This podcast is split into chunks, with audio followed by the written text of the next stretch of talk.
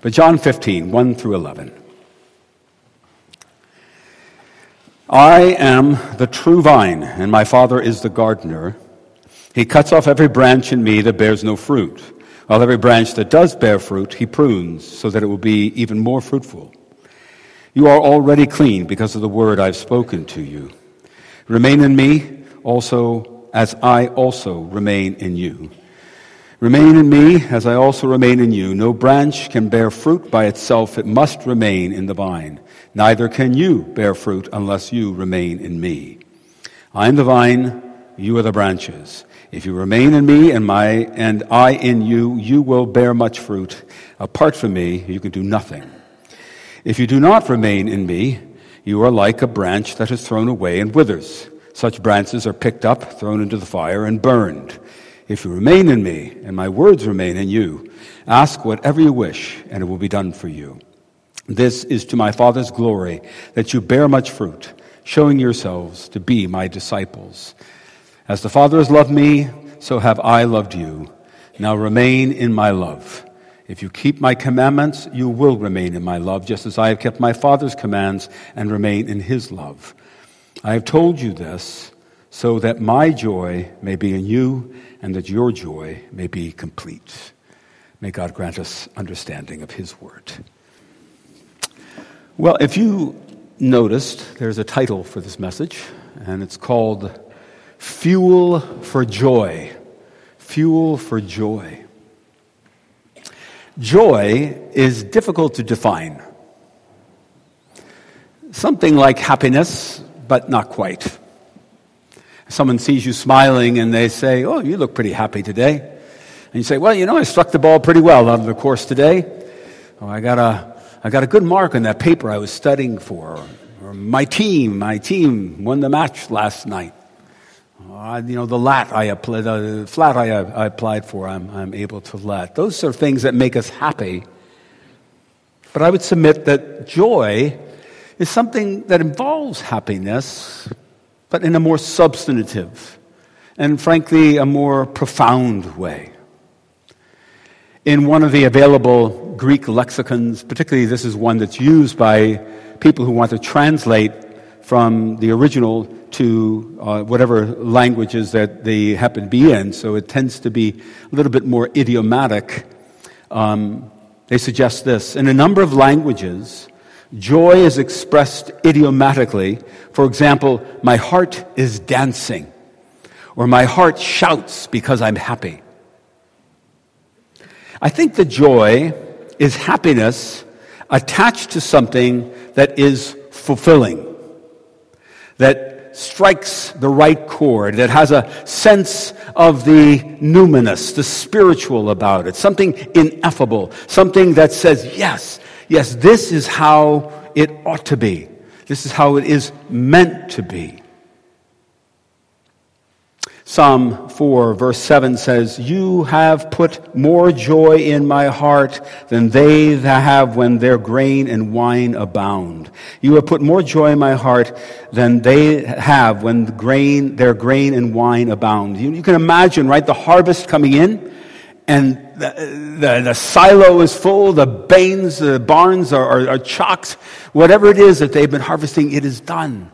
And there's a kind of joy attached to that. Happiness that, yes, they have that, but, but it's done. It's been done. It's been done. This is the way it ought to be. We ought to have bountiful harvests. Now, there are circumstances in which someone might have joy, which we would consider to be horrifying like some gang leader who managed to wipe out the leadership of another gang, and he says, that's the way it ought to be. Or Vladimir Putin, who thinks that, you know, the lands that he thinks belongs to Russia really get back to him. I'm sure he'll experience joy at that moment. But even in those kind of immoral situations, we can get a sense of what joy is. Something that is complete, something that is the way it ought to be. A human's capacity for joy, however immoral or morally experienced, is something that comes with our having been made in the image of God. Think about it. what does God do at the end of creating everything when he ceases from his labors? He says, It is very good. You know what's interesting about that language? It's language that's, that's kind of attached to somebody wanting to call attention to something, to pointing to it. It's like he's saying, Look at that. Look at that. That is good. So when God expresses his joy, we, as image bearers, express joy. In fact, we were created for joy. I think the Westminster Assembly got it right. What's the chief end? What's the principal goal of a human being's existence? Man's chief end is to glorify God and to what? To enjoy Him forever. And what I hope to communicate is that Jesus understood this, and it is the reason he came from heaven to earth, to live and to die as one of us. He didn't just come to save us from judgment, though that he certainly did. He came to open up the pathway to joy. Pray with me for a minute. Father, thank you for this opportunity to share your word together, and I pray you help me, God. May your spirit enable me and all of us, Lord, to hear what you are saying, that we might grasp hold of what you have for us here tonight. Thank you for my brothers and sisters in this room and ask your blessing upon us all, Lord, in Jesus' name. Amen. When a person is brought to the realization that they're at odds with God, that is, as the Bible says, that they're enemies of God, they stand at the edge of eternal life, or on the outskirts of heaven, as you will. That is, that they see themselves as God sees them. They're sinful, they're corrupt, they're justly condemned. And such a person, under that conviction, is also brought to a place of recognizing that they need someone to save them from their peril. Someone, something, who will it be? Such conviction comes from hearing the gospel. Right? The message, the message of the church, the good news that God, the God of the Bible, the one true and living God, has acted to save sinful, corrupt, condemned human beings.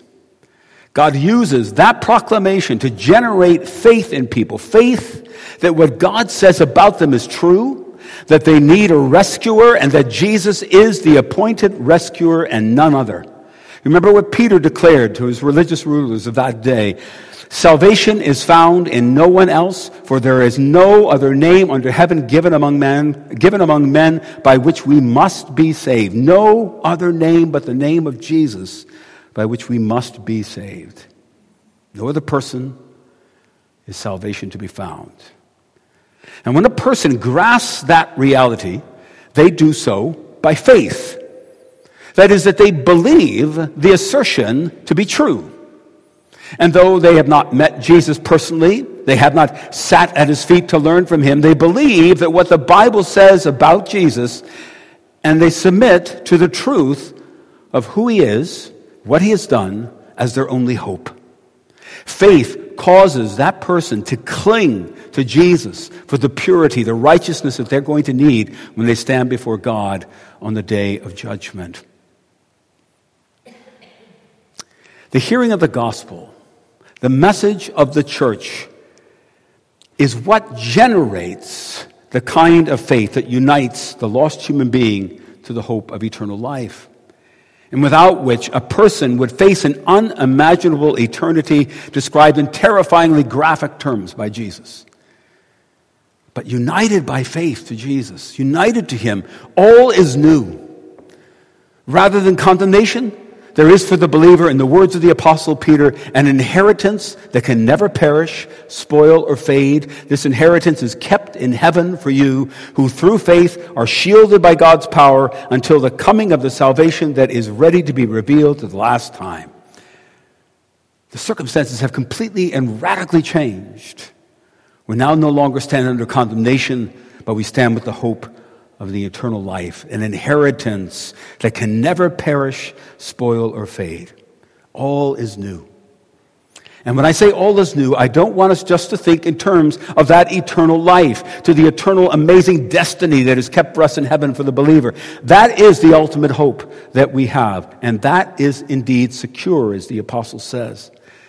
But for the one who embraces the reality that the gospel proclaims, there is also new life to be lived here and now. It is a life that is increasingly animated by the same life that was, that is in Jesus. Without that life, without Jesus' life in us, we human beings remain what we have been, what we are, what we will always be. And what that is, it's less than fully human, less than fully alive. I mentioned C.S. Lewis this morning. I'm going to do it again. C.S. Lewis talks about this in this way. What man, what a human being is in his natural condition, what he calls his biological life, what that one has not got is spiritual life. The higher and different sort of life that exists in God. We use the same word life for both. But if you thought that both must therefore be the same sort of thing, that would be like thinking that the greatness of space and the greatness of God were the same sort of greatness. In reality, the difference between biological life and spiritual life is so important that I'm going to give them two distinct names, he says. The biological sort, which comes to us through nature, and which, like everything else in nature, is always tending to run down and decay, so that it can only be kept up by the incessant subsidies from nature in the form of air, water, food, etc., we'll call that bios. The spiritual life, which is in God from all eternity, and which made the whole natural universe, he calls Zoe, Greek for life bios has to be shored a certain shadowy and symbolic resemblance to Zoe, but only the sort of resemblance that is between a photo and a place, a statue and a man. A man who changed from having bios to having Zoe would have gone through as big a change as a statue which has changed from being carved stone into being a real man. Now, I don't know if that quote, sometimes long quotes are not great. I don't know if that quote from Lewis was helpful to illustrate what I'm speaking about, but the image of a statue coming to life, something really frankly only imagined in movies created by, by CGI, is in truth an accurate analogy. God's life in us makes us alive. It makes everything new. What does Paul say? If anyone is in Christ, the new creation has come, the old has gone, the new is here. One translator said, anyone is in Christ, a whole new world. It's a new existence.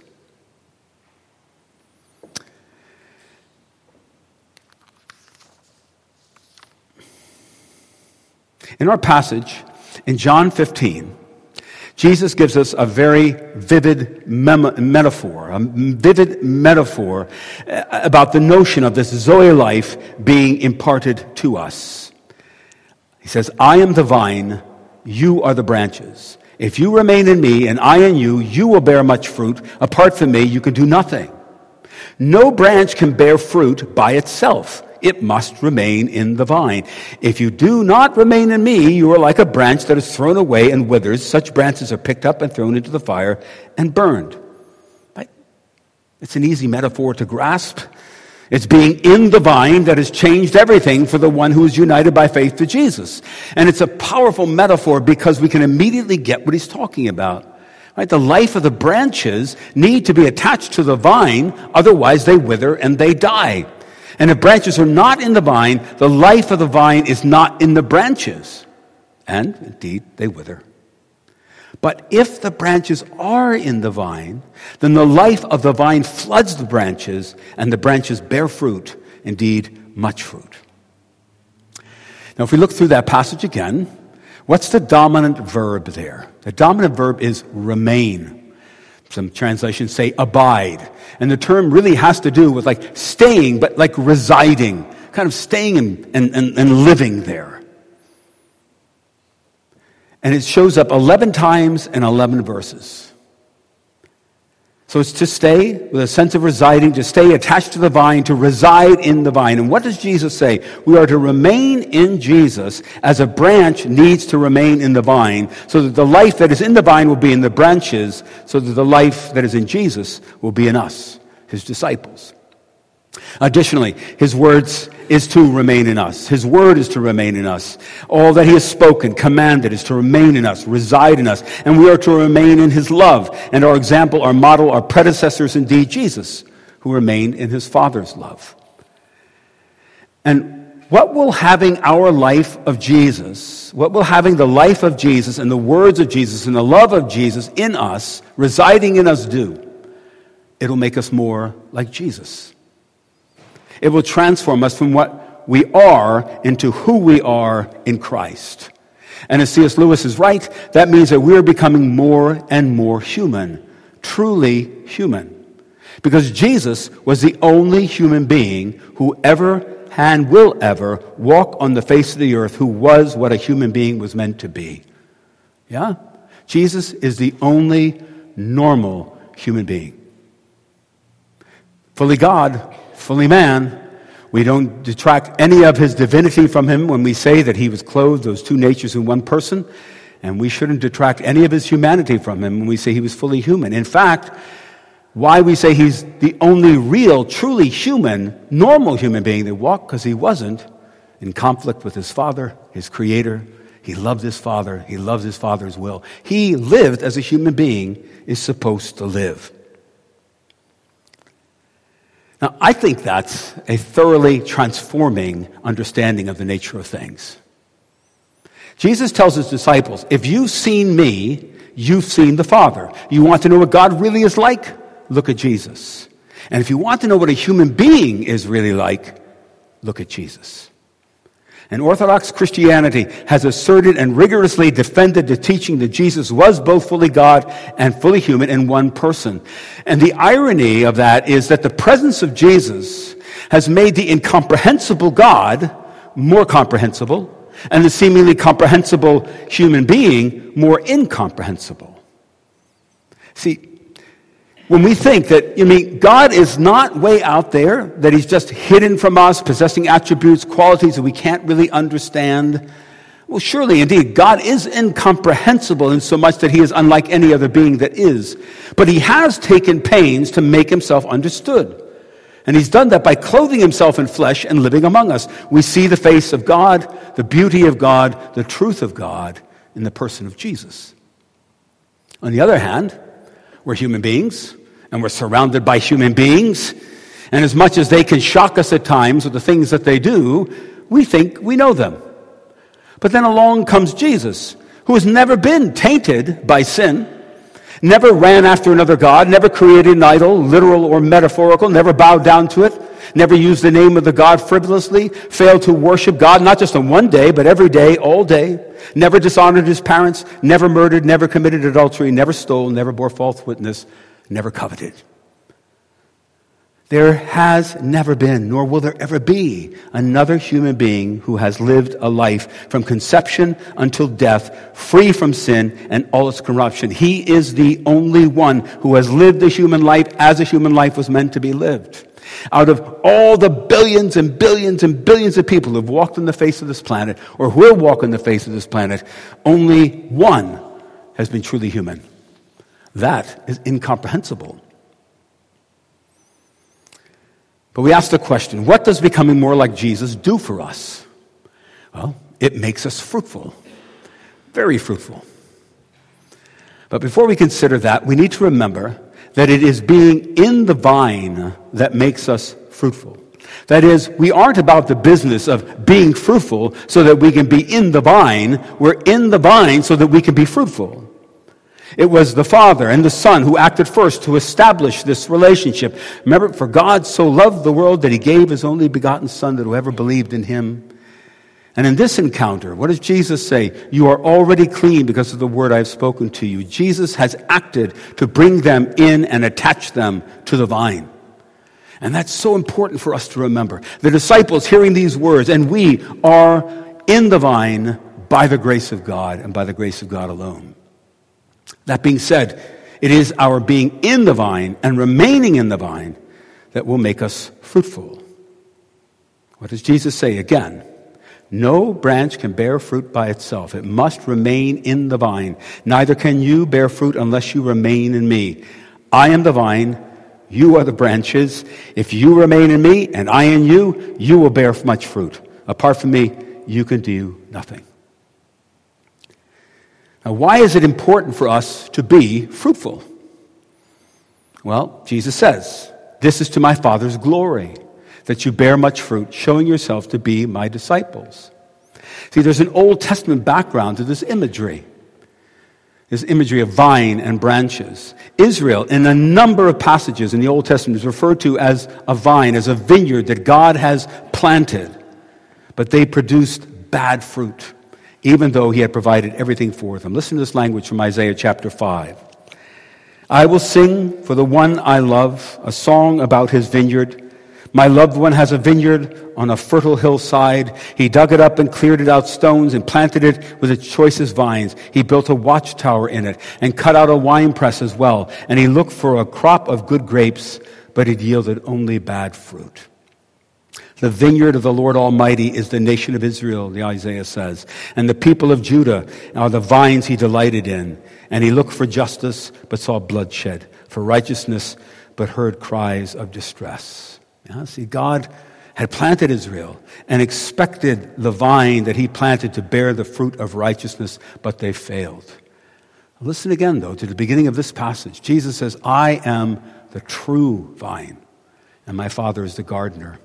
He cuts off every branch of me that bears no fruit, while every branch that does not bear fruit he prunes so that it will be even more fruitful. See, where Israel failed to bear fruit, Jesus, the true Israel, the true vine, will succeed. He will bear fruit suitable for the one who has every right to expect it, his heavenly Father.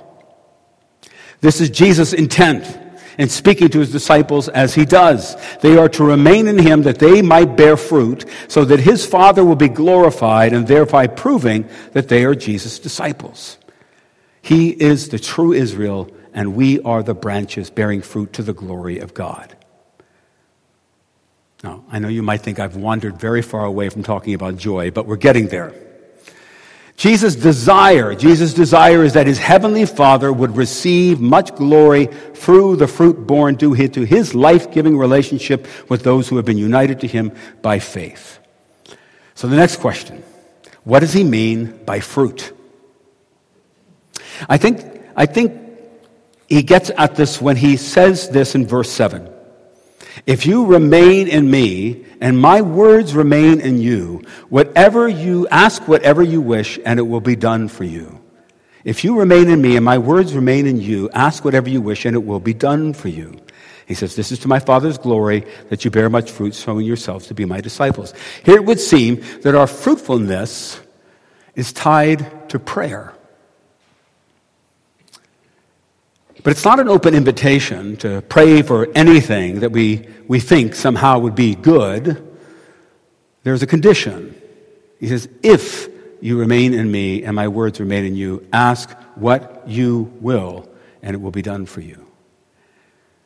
Now, we've already talked about this idea of being transformed to be more and more like Jesus.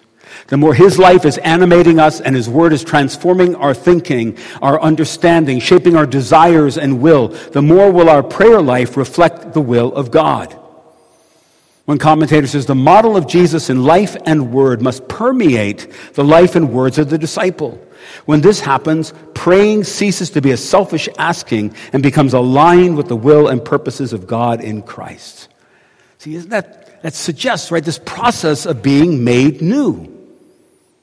We are being molded into what we were created to be, what we have been redeemed to be. And if we examine Jesus' own life, what we discover is that he was a man under submission to his Father, in constant communion and uh, communication and communion with him, seeking at all turns and in all circumstances to do his will. Jesus says this in John 5. Very truly, I tell you, the Son can do nothing by himself. He can do only what the Father sees, his, what he sees his Father doing, because whatever the Father does, the Son also does. For the Father loves the Son and shows him all that he does. See, if we remain in Jesus and his words remain in us, a similar intimacy of understanding and loving obedience that characterizes his own life will be ours.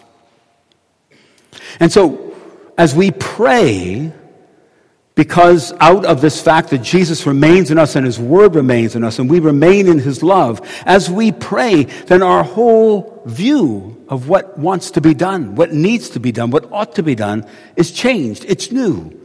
Our prayers are suddenly enlivened by the life of Jesus, shaped by the life of Jesus, pleaded with with the life of Jesus, with the faith of the life of Jesus. This is what our prayers now become, and they bear fruit. As the Father has loved me, so I have loved you, he says. Now remain in my love. If you keep my commands, you will remain in my love, just as I have kept my Father's commands and remain in his love. It's in this remaining in, the, in, in, His Word remaining in us and we remaining in His love and His love remaining in us is where we begin to discover this, this gift I think Jesus gives us. His loving purpose that stands behind His charge that they remain in Him, that His Word remain in them, that they obey His commands, that they remain in His love. His desire, His desire is that they would live in what He lived in day to day joy. Joy. What does he say? I have told you this.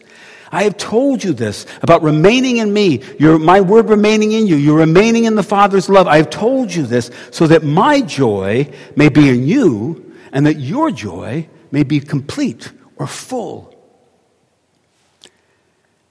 Jesus' joy was that of experiencing the Father's love the joy of bearing fruit to the glory of God, the joy of knowing His will, the joy of obeying His will to the point of death, even death upon a cross. What does the writer of Hebrews say? Fixing our eyes upon Jesus, the pioneer and perfecter of our faith, for the joy set before Him he endured the cross, scorning its shame, and sat down at the right hand of the throne of God. There was joy at the end of his labors here on earth. There was joy in waiting him. He experienced it as he obeyed and listened to his Father and followed his will, desired what the Father wanted. As he pursued that, there was joy in him and joy awaited him. D.A. Carson, New Testament scholar, lest the constraints of unqualified obedience that Jesus calls for seems gray and joyless.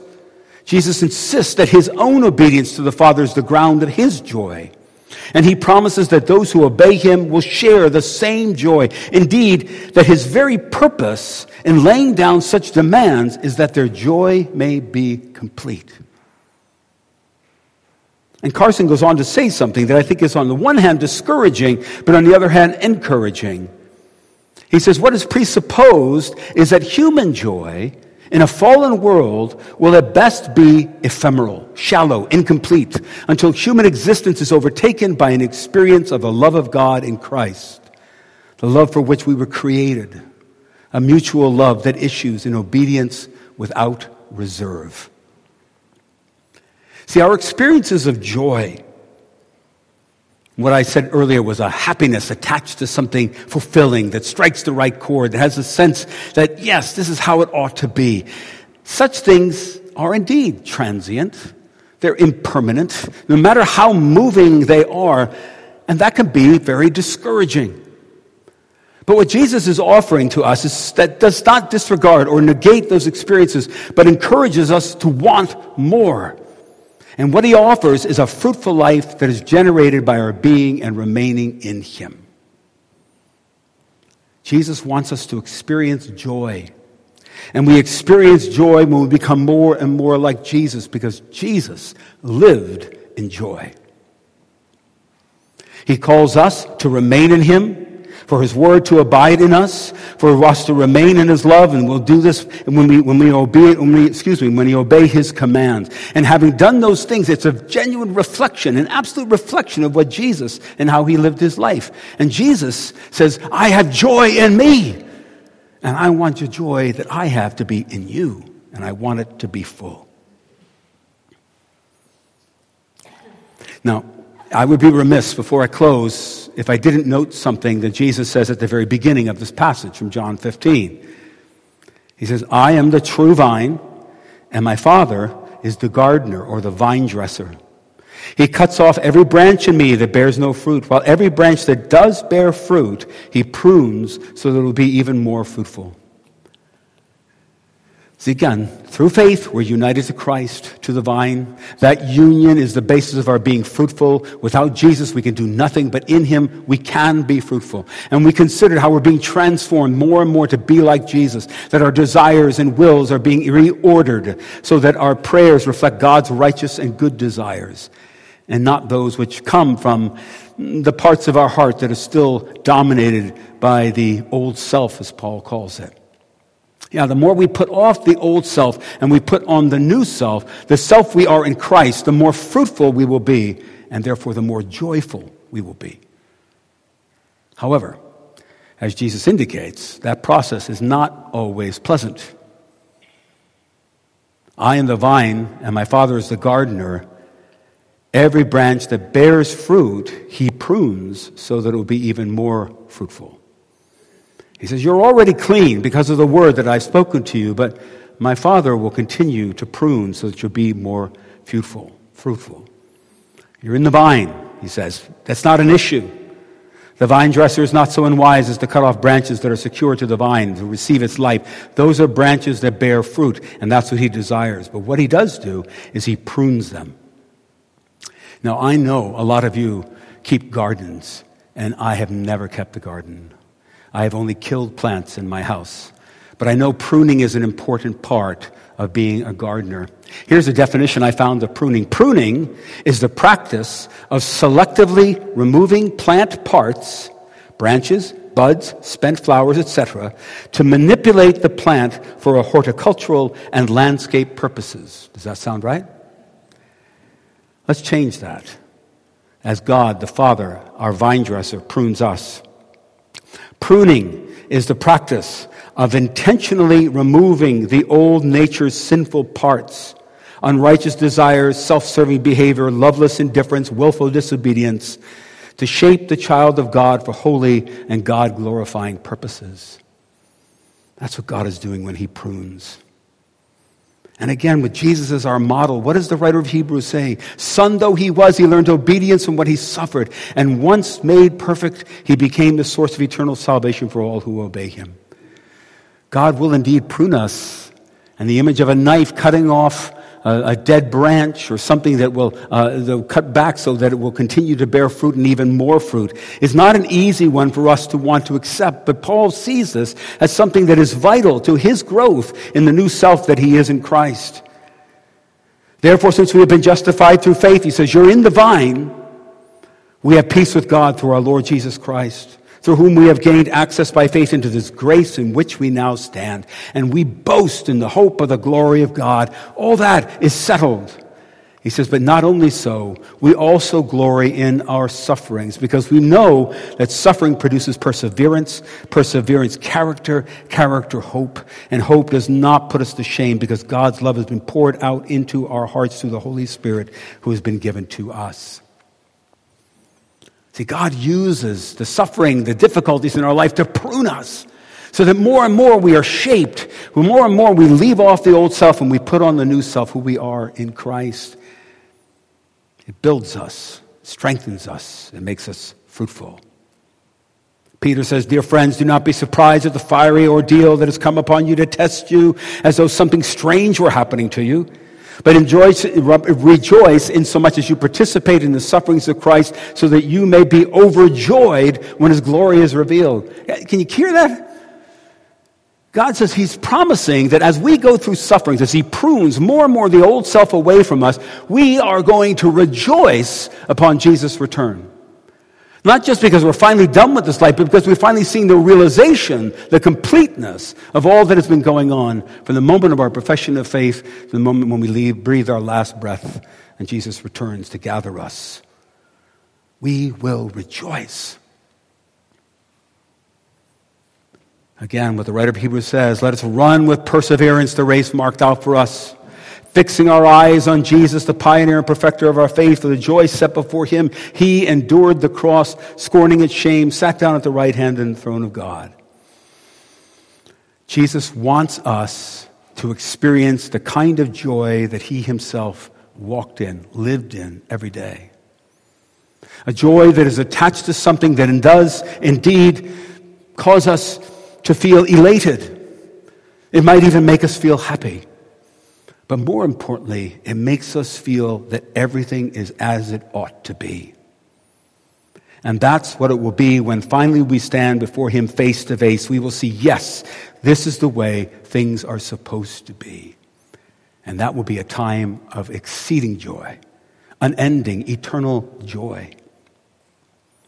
Between now and then, then we're told to remain in the vine to remain in the vine, allow Jesus' words to remain in us, to remain in his love as his love remains in us. And in that process, as we begin to, to seek God's will for our life and for, for his creation, your will be done on earth as it is in heaven, we begin to pray accordingly. And we begin to, to have our eyes and our, our, our, our clarified and our ears open and our hearts shaped so that we will begin to want what God wants. And when our hearts and minds and loves align with God's heart, mind, and love, that's where we experience joy. The process is not going to be easy. It will be fraught with challenges because we live in a fallen world. We're trying to indeed put off a very tenacious old self as we have put on the new. But it is a promise that it can happen and it will happen. One day, in the twinkling of an eye, we will all be changed and joy will be full. Between now and then, we look to Jesus, the author and finisher of our faith, that we hold fast to him and allow his life in us to transform us, to make us new, so that we might experiencing his joy in this life. Let's pray. Gracious God, you have promised to us joy. It's hard for us to even comprehend what that looks like, at least it is for me.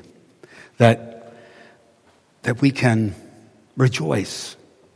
We, we look at the Apostle Paul, says to rejoice in sufferings, to rejoice at all times. And Lord, we don't do that. I don't do it.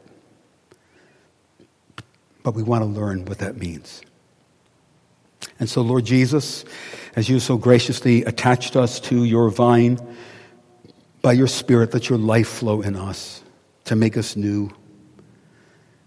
And may your word transform our hearts and minds so that how we think, how we understand things will be in line with what is true, what is real.